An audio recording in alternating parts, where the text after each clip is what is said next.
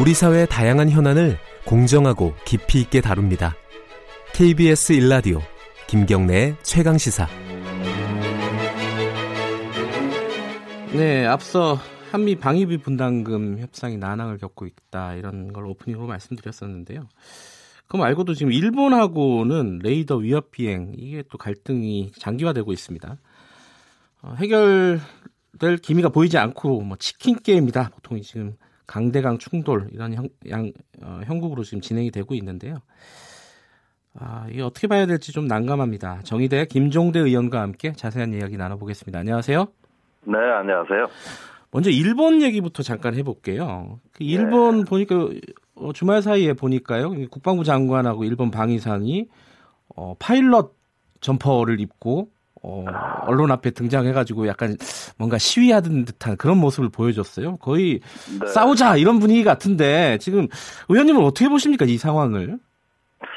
아, 이게 뭐 단순한 감정 싸움처럼 묘사될 만한 사안이 아니에요. 네, 그 지금까지 한일 간의 갈등이라 그러면은 뭐 교과서 문제, 그렇죠. 역사 문제, 또 독도에 대한 법적 분쟁 문제, 즉 역사 도덕 논쟁이었어요. 네, 이걸 이제 국제 정치에서는 소프트 파워라고 그러고 이렇게 어떤 그 부드러운 하이브리드 어떤 갈등을 빚어왔다고 네. 한다면 이번에 초계기 갈등 문제는 이건 군사력과 군사력의 대치 문제입니다. 네. 이전하고는 완전히 경우가 다른 소프트 파워가 아니라 하드 파워 전쟁이란 말이에요. 네, 그러니까 이런 어떤 군사적 대치 상황이 이루어졌다는 건 제가 알기로는 해방 후에 이렇게 군사적인 대치가 어, 지속적이고 또 강도 높게 진행된 적이 또 있었는가 아무리 기억해봐도 없거든요. 예, 그런 만큼 이전에 모든 한일 갈등을 초월해버리는 새로운 갈등 양상이 출현한 것이고요. 네, 또 이거는 어, 우리 한반도 주변 동아시아에 있어가지고 새로운 지정학이 출현한 겁니다. 네, 사실 지금의 군사적 대치 상황이 대응 양상으로 가고 있다는 건데 네, 자 이게 얼마나 의도적인 양상이냐면은 지금 일본의 초계기들은 아예 한국 함정을 찾고 다니는 것 같아요. 예, 지금 네 번이 연이어 벌어졌다는 건 뭡니까? 네, 이건 그 동남의 일본하고 접촉 해역에서 한국 해군이 뭐 하나 이거 수색하러 다닌다는 얘기입니다. 예, 지금 북한이 얌전해졌지 않습니까? 네, 그러니까 한때 일본이 아시아 태평양에서 미국을 능가하는 어 그 해상 전력을 갖춘 이유는 주로 북한 때문인데 네, 이제는 그 전력을 갖다가 한국 함정들이 어디 있나 이걸 수색하는데 동원하고 있다. 저는 예. 그런 단계까지 왔다고 봅니다. 그럼 두 가지를 짚어봐야 될 것 같은데요. 하나는 이제 일본의 의도 그리고 우리의 대응 이 두 가지인데 일본의 의도를 어, 어좀어좀과 뭐랄까요 확대 해석이라고 할까요 하면은 자위대를 정규군으로 승격시키는 약간 큰 그림 이런 그림이 아니냐 이렇게까지 얘기하는 쪽이 있어요. 의원님은 어떻게 네. 보세요? 이미 뭐 일본이 이제 어, 지난 70년간 유지해왔던 굴욕적인 평화는 싫다. 네, 보통 국가가 되겠다 하는 그 핵심 내용은 자위대가 정규군대 자위군으로서의 일본군으로서의 어떤 위상을 회복하는 것이다. 이게 보통 국가화라고 하는 거거든요. 네, 근데 지금까지는 북한이 그 명분을 대줬다고 볼 수 있습니다. 네, 아, 북한의 연이은 도발적 행태에 대해서 일본이 군사력 증강하고 집단적 자위권을 행사하는 것으로 맞대응을 했는데 이게 결국은 평화헌법 무력화, 일본군으로 가는 길이었어요. 근데 지금 그 명분이 사라졌습니다. 네, 그러면서 아무래도 어, 동아시아에서 일본이 꿈꾸는 거는 보통 국가라는 말 속에는 아시아의 지도국이 되겠다는 의미가 내포돼 있거든요. 네, 미국이 패권국이라면은 그 패권국은 이제 명예회장이고 일본은 계열사 사장 정도는 돼야 되지 않겠어요? 그러니까 이것이 바로 아시아의 지도국이다. 네, 이게 과거 대동아 공양권에서 이야기하는 기본 사상입니다. 그런데 압도적 무력으로 그 일본이 아시아에서 지역 패권, 즉 지도국 행태를 하겠다. 여기까지 의도가 나가 있는데 네, 때마침 한국이라는 취약한 고리가 보여진 거죠. 그렇게 하면서 이걸 디딤돌 명분으로 해가지고 본격적인 군사대국화의 행보를 걷겠다. 이런 의미로 해석됩니다. 근데 그렇게 해석을 하면요. 일본이 지금과 같은 도발의 수위를 점점 높여가지 않을까라고 우려를 할 수 있지 않겠습니까? 어, 여기에서는 어, 한 대한민국에 대해서 특별히 도발 수위를 높이는 의미가 있다고 봅니다. 네. 아, 말하자면 동남아시아 아세안 국가들에 대해서는 일본이 이렇게 할 리가 없어요. 예. 그런데 왜 유독 어, 대한민국이냐? 예.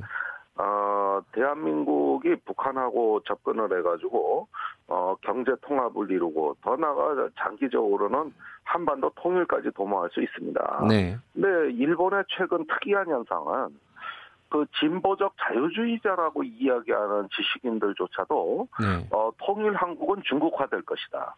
음. 이것이 일본의 최대 위협이 될 것이다. 네. 이런 전망을 서슴지 않고 내놓고 있다는 점입니다. 네.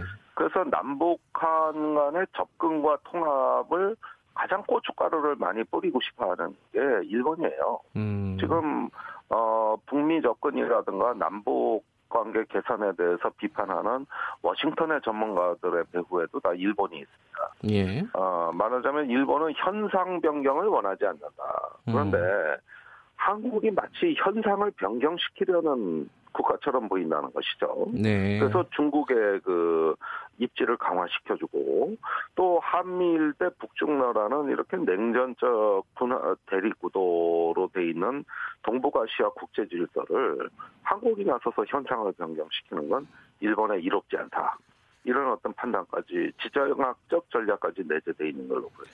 그럼 일본은 그렇게 뭐 어떤 전략적인 어떤 생각을 하고 그런 도발을 한다. 뭐 그렇게는 해석을 할 수는 있는데 그러면 우리는 어떻게 해야 되느냐 이게 가장 문제 아니겠습니까? 지금 상황에 우리 대처는 뭐 적절하다고 보십니까? 어떻게 보세요? 아니, 그런데 일본 문제만 가지고 이 문제를 생각하는 거는 예. 크나큰 실책이 될 거라고 저는 생각합니다. 예. 어, 일본의 항공기가 우리를 스트레스 받게 하기 이전에 이미 예. 중국 항공기 전략 폭격기예요. 어, 우리 방공식별구역 카디지라고 하죠. 예, 계속 매달 침범을 하면서 네, 우리 전투기의 초계 비용, 초계 비행까지 초래하는 네, 긴박한 상황이 지금 여러 차례 진행되고 있거든요. 네, 그러니까 어, 서쪽으로부터는 중국 전투기가 우리를 압박해 들어오고 있고 네, 그다음에 동남 쪽에서는 일본 초계기가 우리를 압박해 들어오고 있는 이 동아시아의 새로운 지정학적 변화 자체를 갖고 대응책을 짜야지 네. 특별히 일본에 대해서만 대책을 짤 때가 아니라고 저는 보고 있어요. 아, 좀, 그렇다면 예, 예, 그렇다면은 어 미국의 힘이 이제 공백이 계속 더 커지면서 네, 그 공백을 중국과 일본이 치고 들어오는 이런 국제 정세다. 음, 그렇다면 이런 주변 정세 변화에서 우리가 해야 될 일은 보다 자주적이고 주대 있는 국가라는 걸 보여주는 겁니다. 예, 그래서 어, 일본이 싫기 때문에 뭐 중국하고 친하고 중국이 싫기 때문에 또 일본이나 미국에 기대는 이런 외교가 아니라 우리나라도 이제 미들 파워 중견 국가로서의 어떤 자존감과 네. 또 어, 강대 강 주변 강대국의 강압에 대해서 비토할 수 있는 네, 이런 어떤 거 중견국가 역량을 보여주는 게 가장 시급하거든요. 예, 그러니까 이거는 우리 국내적으로 내부로 단합을 이루어야 되겠고 네, 그러면서 대외적으로는 국가의 주권 수호를 위해서라면 누구라도 비토할 수 있다는 전방위 안보 체제를 표방하는 것이 어떨까 하는 생각이 듭니다. 그러면 당장은요. 이게 지금 의원님께서 말씀하신 부분은 어, 조금 큰 그림이고 당장 일본에 대응하는 방식은 지금 이제 사실 일본이 도발하면 우리는 맞대응한다 이런 방식으로 흘러가고 있지 않습니까? 아 그건 좀 우려됩니다. 예, 사실 지금 일본이 한 대 때리면 우리도 한 대 때리고 예, 어 이런 식의 어떤 그 치킨 게임 양상으로 가고 있는데 네, 이거보다 한 차원 차원을 높여야지 이렇게 바로바로 맞대응하는 건 감정 싸움으로 비춰지거든요. 네, 그리고 항상 일본이 먼저 도발을 하고 우리가 대응하는 양상으로만 이루어지고 있어요. 예, 예, 일본이 뭐 유튜브 동영상 공개하니까 뒤늦게 우리도 동영상. 공개. 예, 일본 방위상이 해군 초계기 그 기지를 방문하니까 우리도 국방장관이 해군 작전사령부를 방문하고 네. 이게 이렇게 하면은 뭡니까 이게 일본이 한 대 때릴 때를 기다려 우리도 한 대 때리 음. 이런 식으로 하면서 나중에는 네 주먹이 더 크냐 내 주먹이 더 크냐 이런 양상으로 가게 돼 있거든요. 예. 그래서 이런 맞대응 양상은 어, 잘해봤자 소극적 대응이에요. 네. 그 적극적 대응이 될 수가 없어요. 거기에다가 어, 합참의장이 지휘서신으로 그 작전 대응 시간을 단축하라고 한 것도 좀 부적절했다고 봅니다. 음. 어, 그런 식의 맞대응은 적절치가 않고 네. 제가 생각하기엔 일단은 일본에 기회를 줘야 됩니다. 그 우리가 우발적 충돌 방지를 위해서 이런 대안을 내놓는데 니들이 한번 응답해봐라. 네. 만약에 안 그러면 우리도 어, 군사적인 대비를 할 수밖에 없다. 이렇게 기회를 주고 네. 어, 만약에 일본이 응하지 않았을 시에는 우리의 어떤 그 작전 개념이라든가 이후에 어떤 일본 측에 대한 대응 방침을 그때 가서 발표해도 늦지 않다. 예. 좀 이렇게 유연한 틀을 뒀으면 좋겠는데 하루 사이로 막 이렇게 네. 어, 일본 방위성에 대응한다.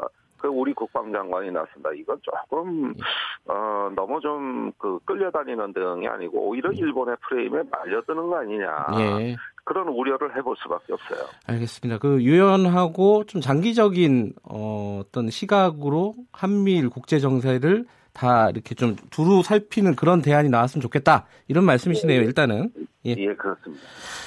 미국 얘기도 잠깐 해볼게요. 한미 방위기 방위비 분담금 협정 이게 이것도 역시 어 뭐랄까 해결될 기미가 잘 안 보이고 있어요. 이거 어떻게 돼가고 있습니까 지금?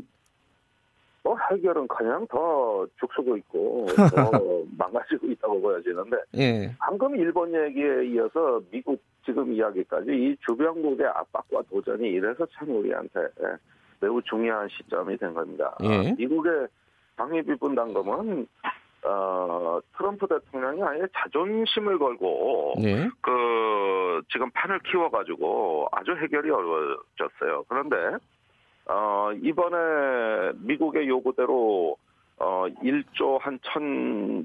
300억 300억 정도 예, 이렇게 올려주게 되면은 이거는 이제 완전히 말려들어서 5년 후에는 거의 50% 인상 효과까지 가게 되는 거거든요. 네. 그러니까 내년 1년 예산이라도 어, 작은 금액이라도 지금 양보할 수가 없는 형태니까요. 예. 이것이 최근에 뭐 주한미군 철수 감축하고 연계돼 있다는 보도가 나오고 있는데 네. 이건 더더욱이나 말려들어서 안 되는 미국의 협상 전술이라고 봅니다. 네.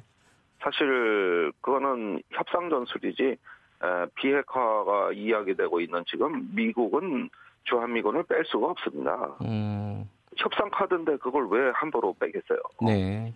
그래서 지금은 이것도 역시 자주적으로 의연하게 버티되 2월까지는 타결될 수 있는 어, 퇴로는 열어줘야 됩니다. 네. 만약에 안 그러면 4월부터 그 우리 주한미군에 고용돼 있는 한국인 노무자들의 임금 지급이 중단되기 때문에 네.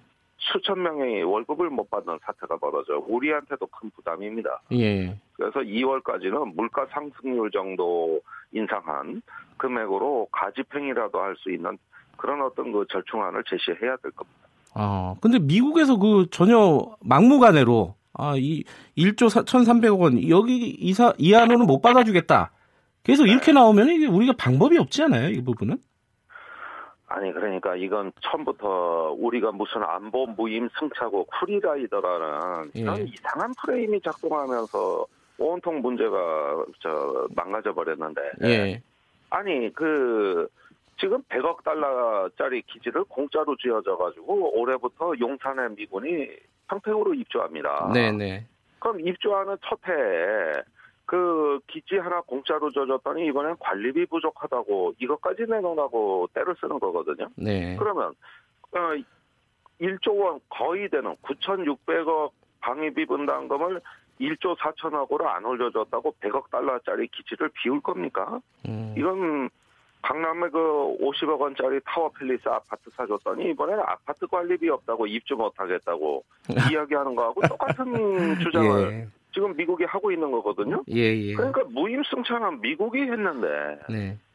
왜 우리 보고 아파트 관리비 좀 짓게 냈다고 이걸 무임승차냐고 자기네들이 그 아파트에 사는 사람들은 본인들인데 이런 것들은 정말 우리 정부가 조금 더 이걸 명명백백하게 밝히고요. 네. 그 다음에 지금 연간 미국으로 지출되는 우리 방위력 개선비가 뭐 5조 원, 6조 원 규모입니다.